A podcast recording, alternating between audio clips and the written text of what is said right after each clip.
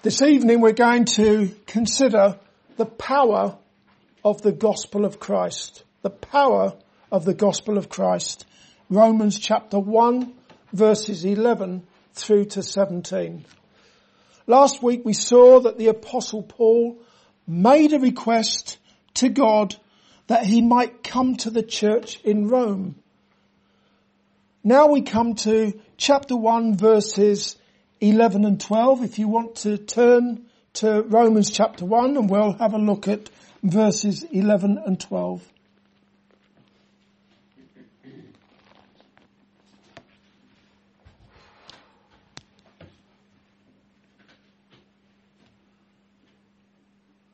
Paul said, For I long to see you, that I may impart unto you some spiritual gift, to the end ye may be established. That is, that I may be comforted together with you by the mutual faith both of you and me. First of all, Paul said, I long to see you. Yet as far as can be ascertained, he didn't actually know any of them personally.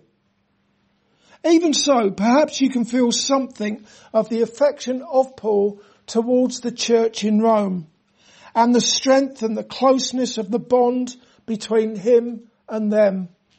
Even though there is no reason to imagine that Paul did know them, he was nevertheless united to all of them by cords of divine love soaked in divine blood.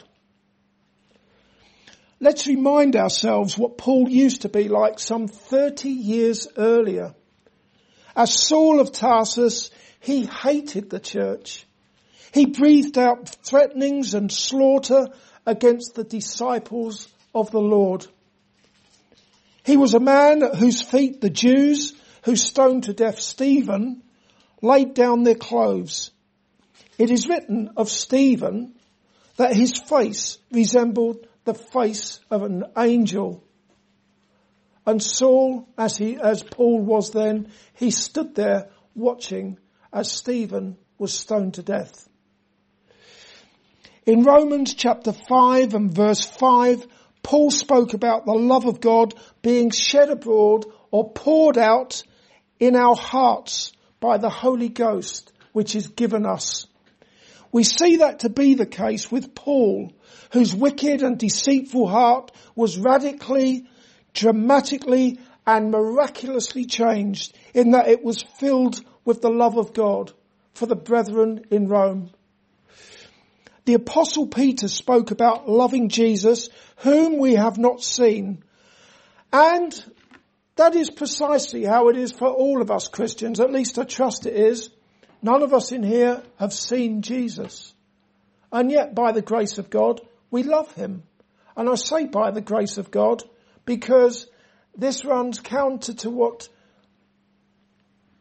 the usual response of this world is to Jesus. Jesus said, if the world hates you, keep in mind that it hated me before it hated you. This is a Christ hating world. And so if you love Jesus, if you look for that time when you will wake up in his presence, and behold his glory, his beautiful face, then you are a recipient of God's grace. That love for Jesus is evidenced in a love for the brethren. May, may God fill our hearts to overflowing with a love that reaches brothers and sisters in Christ, even those who we have never met.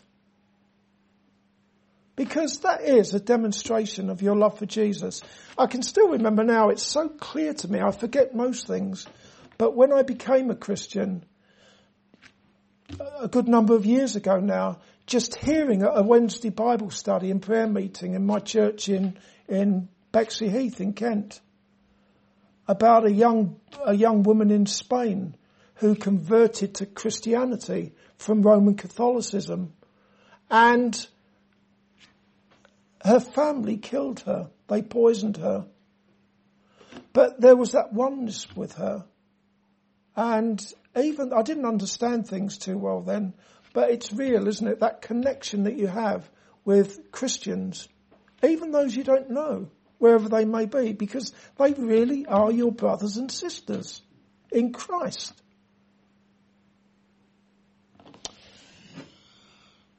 Why did Paul long to see the believers in Rome?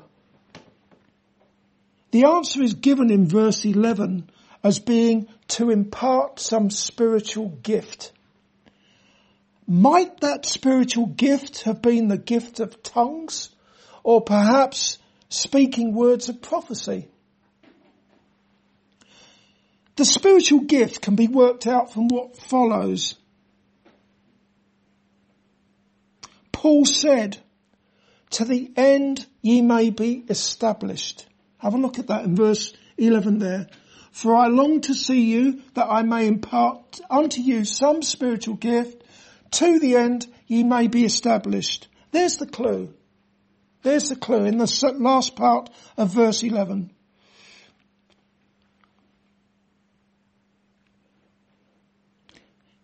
He said to, to the end you may be established, that is, that I may be comforted together with you by the mutual faith both of you and me. So, you've got to think to yourself now, what spiritual gift would result in Christians being established or strengthened and being mutually encouraged or comforted? Whatever that spiritual gift was, it would have served to make those Christians more firmly rooted in their Christian faith. And the sure way to be established or strengthened is to eat good spiritual food. That food is the Word of God that tells us about Jesus, who is the bread of life. That is the way to be comforted, to be strengthened, to have Jesus and more Jesus. We are to feed and feast on Jesus as we read the Word of God and study the doctrine of the apostles, such as we have from start to finish in this letter to the Romans. In verse 12 it can be seen that Paul humbly acknowledged that even he would benefit from spending some time with the believers in Rome. Paul, the great apostle that he too would be comforted.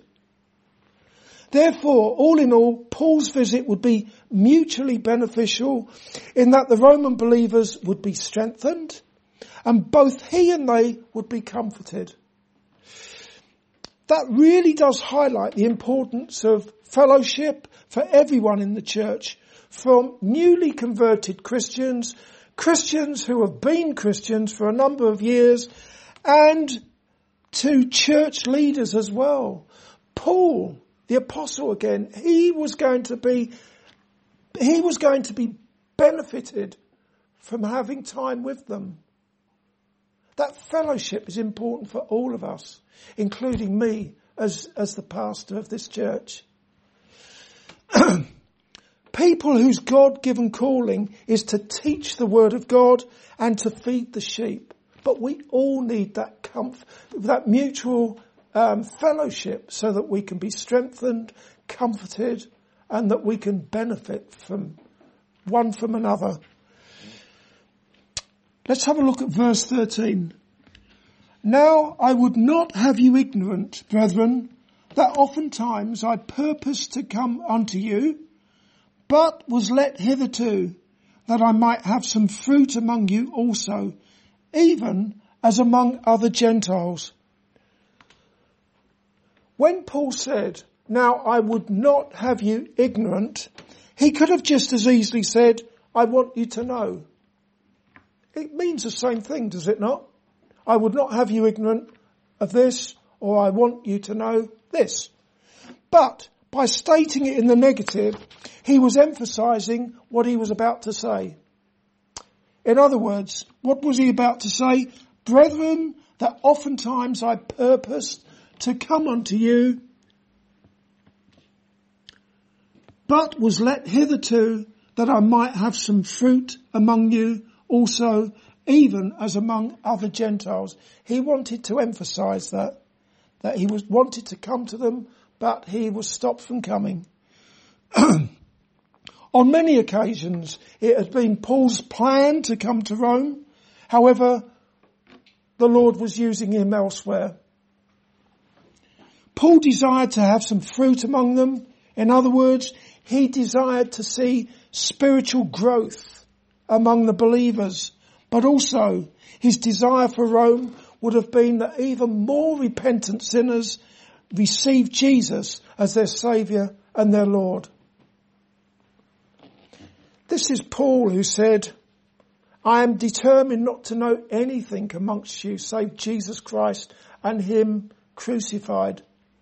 Or woe is unto me if I preach not the gospel. You can see with Paul what was foremost in his mind and in his words. It was all about Jesus and people coming to a saving knowledge of Jesus and then growing in that, in their in their faith in the Lord Jesus Christ. Let's have a look at verses 14 and 15. I am debtor both to the Greeks and to the barbarians, both to the wise and to the unwise. So as much as is in me, uh, uh, as in me is, I am ready to preach the gospel to you that are at Rome also. Paul said that he was a debtor both to the Greeks and the barbarians. You're probably more familiar with the term Jews and Gentiles. Are they one and the same thing? Greeks and barbarians, Jews and Gentiles. They're not, and you shouldn't confuse the two. Even though the Greek Empire was finished, Greek culture and Greek language continued to live. It was still very strong in the Roman Empire. Broadly speaking, the Roman Empire was divided up into two categories of people. Those who embraced the Greek culture and those who didn't. They didn't need to be Greek, but those who embraced that culture and that language and those who didn't. The ones who didn't were the barbarians. As for the Jews, if they were Hellenized, they would have been considered to be Greeks. But then there were the Jews who stuck with the Aramaic language and they didn't embrace the Greek ways, the Greek customs, the Greek culture. They would have been classed as barbarians. Having a Greek culture and education was advantageous. It was seen as superior. For Paul, it made no difference whether a person was in the category of the wise and learned Greeks or else the unlearned barbarians. He was a debtor to both. He was a debtor to both Greeks and barbarians by virtue of the fact that he was an apostle of the Lord Jesus Christ.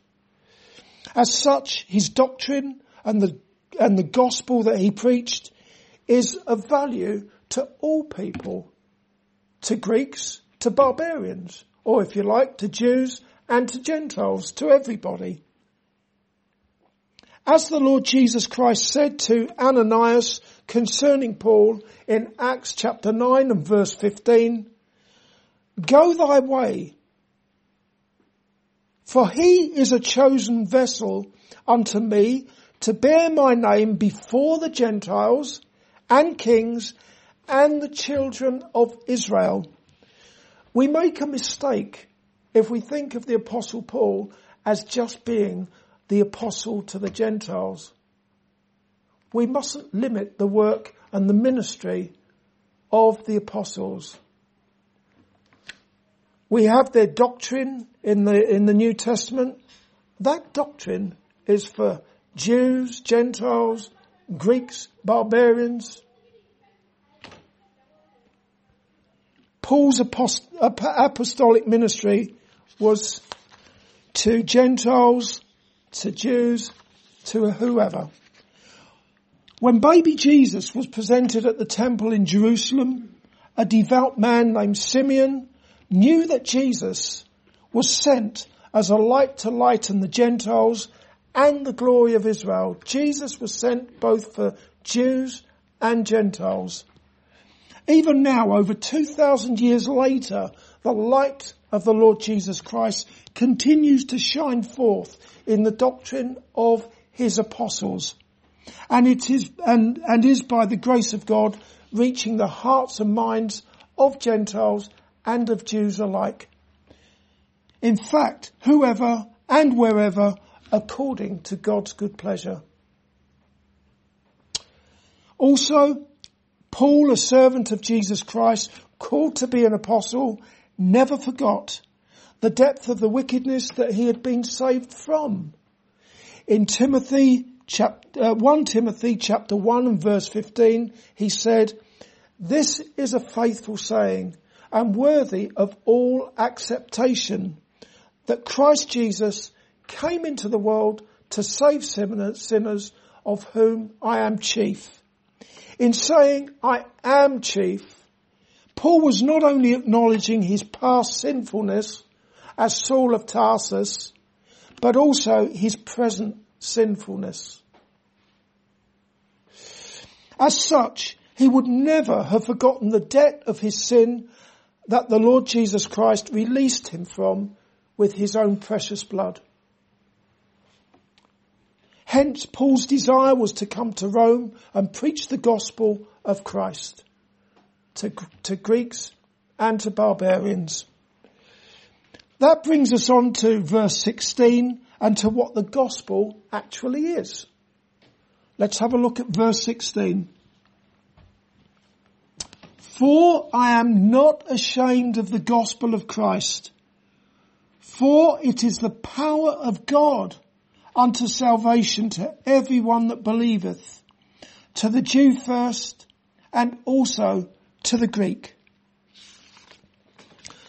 Again, Paul used a negative to highlight something positive when he said, for I am not ashamed of the gospel, gospel of Christ.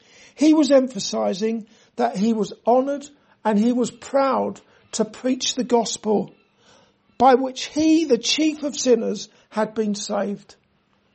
He was not ashamed of the gospel, despite it being a stumbling block to Jews and foolishness to Gentiles and to the, rather to Greeks.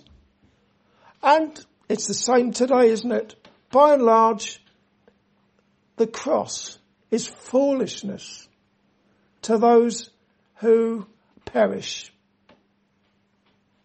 The very notion of, of Jesus being nailed to a cross and lifted up to die for sinners is foolishness to men. And even now, men turn their faces from him. Jesus is rejected and despised. And so is his gospel. If you don't believe me, next time you're out and about, strike up a conversation about the gospel. See how well received it is. Maybe in the workplace, in your staff room or whatever, in the canteen. Talk about the gospel. Talk about Jesus.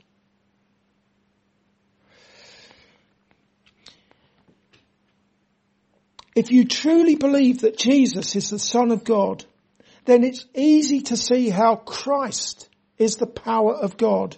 For example, his divine power can be clearly seen in creation. As it is written in John chapter 1 and verse 3, all things were made by him and without him was not anything made that was made. You believe that Jesus is God incarnate. You see the power of Jesus in creation. That's easy. However, here in verse 16, look at it again. For I am not ashamed of the gospel of Christ. So it's not talking so much about Christ, but his gospel. I'm not ashamed of the gospel of Christ, for it is the power of God unto salvation. He said the gospel of Christ is the power of God unto salvation. For one thing, that means that you cannot separate, separate Christ from his gospel. For example, in 1 Corinthians chapter 1 and verse 24, Paul called Christ the power of God. Again, that's, that one we should be able to understand. Jesus is God. Paul says, Paul talked about the Christ, Christ the power of God in 1 Corinthians chapter 1 verse 24. Here in verse 16, he said that the gospel of Christ is the power of God unto salvation. It is by the gospel of Christ that hell deserving sinners like you and like me are made new creatures in Christ. It's by the gospel. As for what the gospel of Christ is, Paul answered that one in 1 Corinthians chapter 15 verses 1 through to 4 where he said, Moreover, brethren, I declare unto you the gospel which I preached unto you, which also ye have received, and wherein ye stand, by which also ye are saved, if ye keep in memory what I preached unto you, unless ye have believed in vain. For I delivered unto you first of all that which I also received, how that Christ died for our sins according to the scriptures, and that he was buried, and that he rose again the third day according to the scriptures.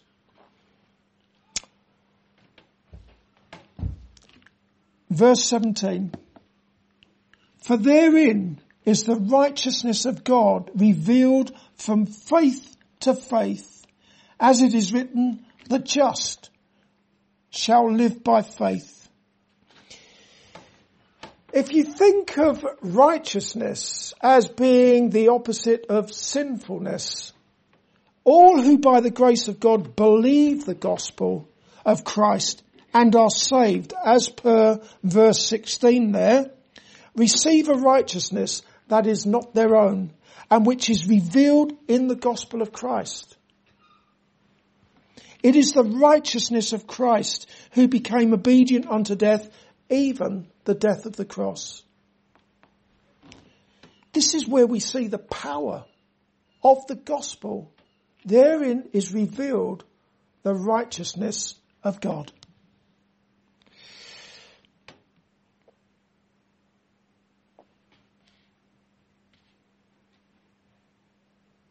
It is a righteousness of Christ who became obedient unto death on the cross. Here in verse 17, Paul said, the just shall live by faith, where just means righteous. So, what he's saying there, the just shall live by faith, the righteous shall live by faith. That, that English translation can also be written, the right, um, by faith, the righteous shall live. By faith the righteous shall live. What it means is that if you believe the gospel of Christ, and are saved from your sins, you shall live on and endure in his righteousness by means of your God-given faith. You, the gospel is the power of God unto salvation. If by the grace of God you hear the gospel message, you read it for yourself and you believe and you have that God-given faith, you live on as a born again Christian in the righteousness of Christ by means of faith. It really makes you think, doesn't it? When Jesus said, it is finished on the cross. We see an example of it in these verses, just how much so it is finished. Living on in His righteousness, the righteousness of the Lord Jesus Christ. It's vital that you understand what is being said in verses 16 and verse 17. Look at them again. For I am not ashamed of the gospel of Christ, For it is the power of God unto salvation to everyone that believeth, to the Jew first, and also to the Greek. For therein is the righteousness of God revealed from faith to faith, as it is written, the just shall live by faith. Those who are justified, those who have the righteousness of God, not a self-righteousness, the righteousness of God shall live by their God-given faith.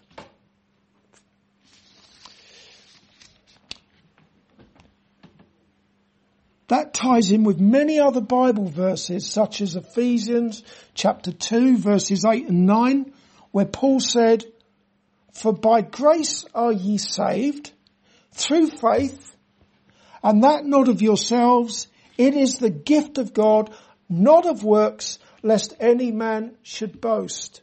It means that there will never be any souls in heaven who will be able to boast about how they merited forgiveness, how they merited everlasting life. No one boasting about how they fed the neighbour's cat when the neighbour was on holiday or anything else.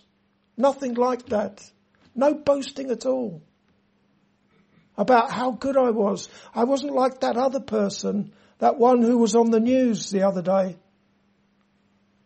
I was generally quite good. I didn't swear too much. I didn't too, tell too many lies. I didn't steal too many things.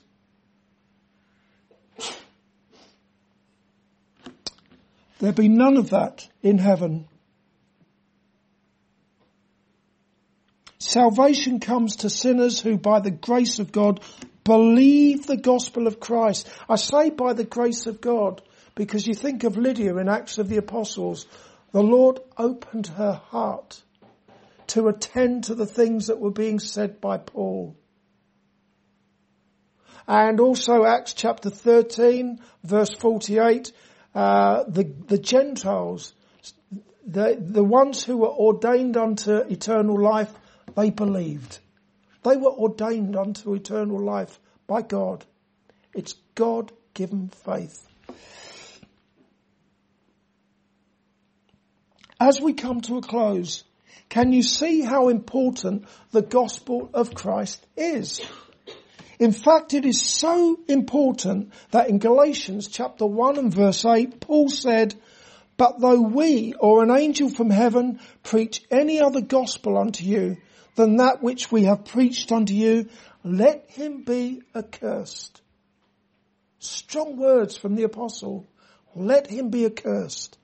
Paul was not invoking a curse upon preachers of a false gospel. It wasn't his place to do so.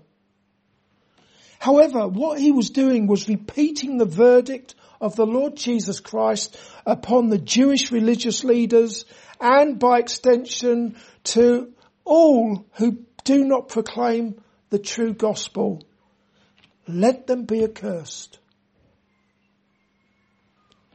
Paul even included the angels and himself as being the subject, uh, being subject to the curse of God if they preached a false gospel.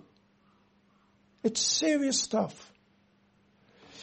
For all that, a false gospel devoid of any power to save is being proclaimed in many pulpits across the world and even here on this little island home of ours. I say devoid of power because a false, a gospel is being preached, but it is a false gospel.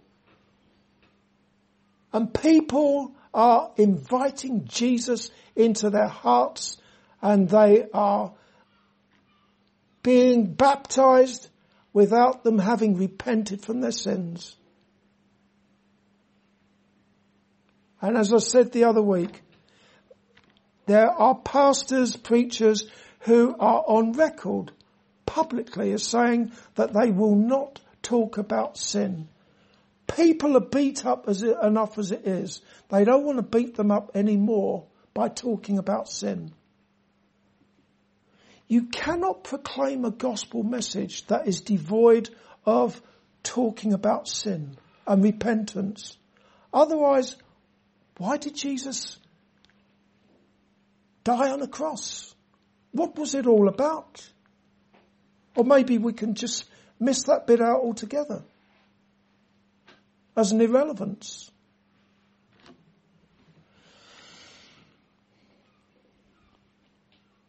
We all need to be very careful to stay away from false teachers who preach another gospel, whether it be in the churches or online or wherever.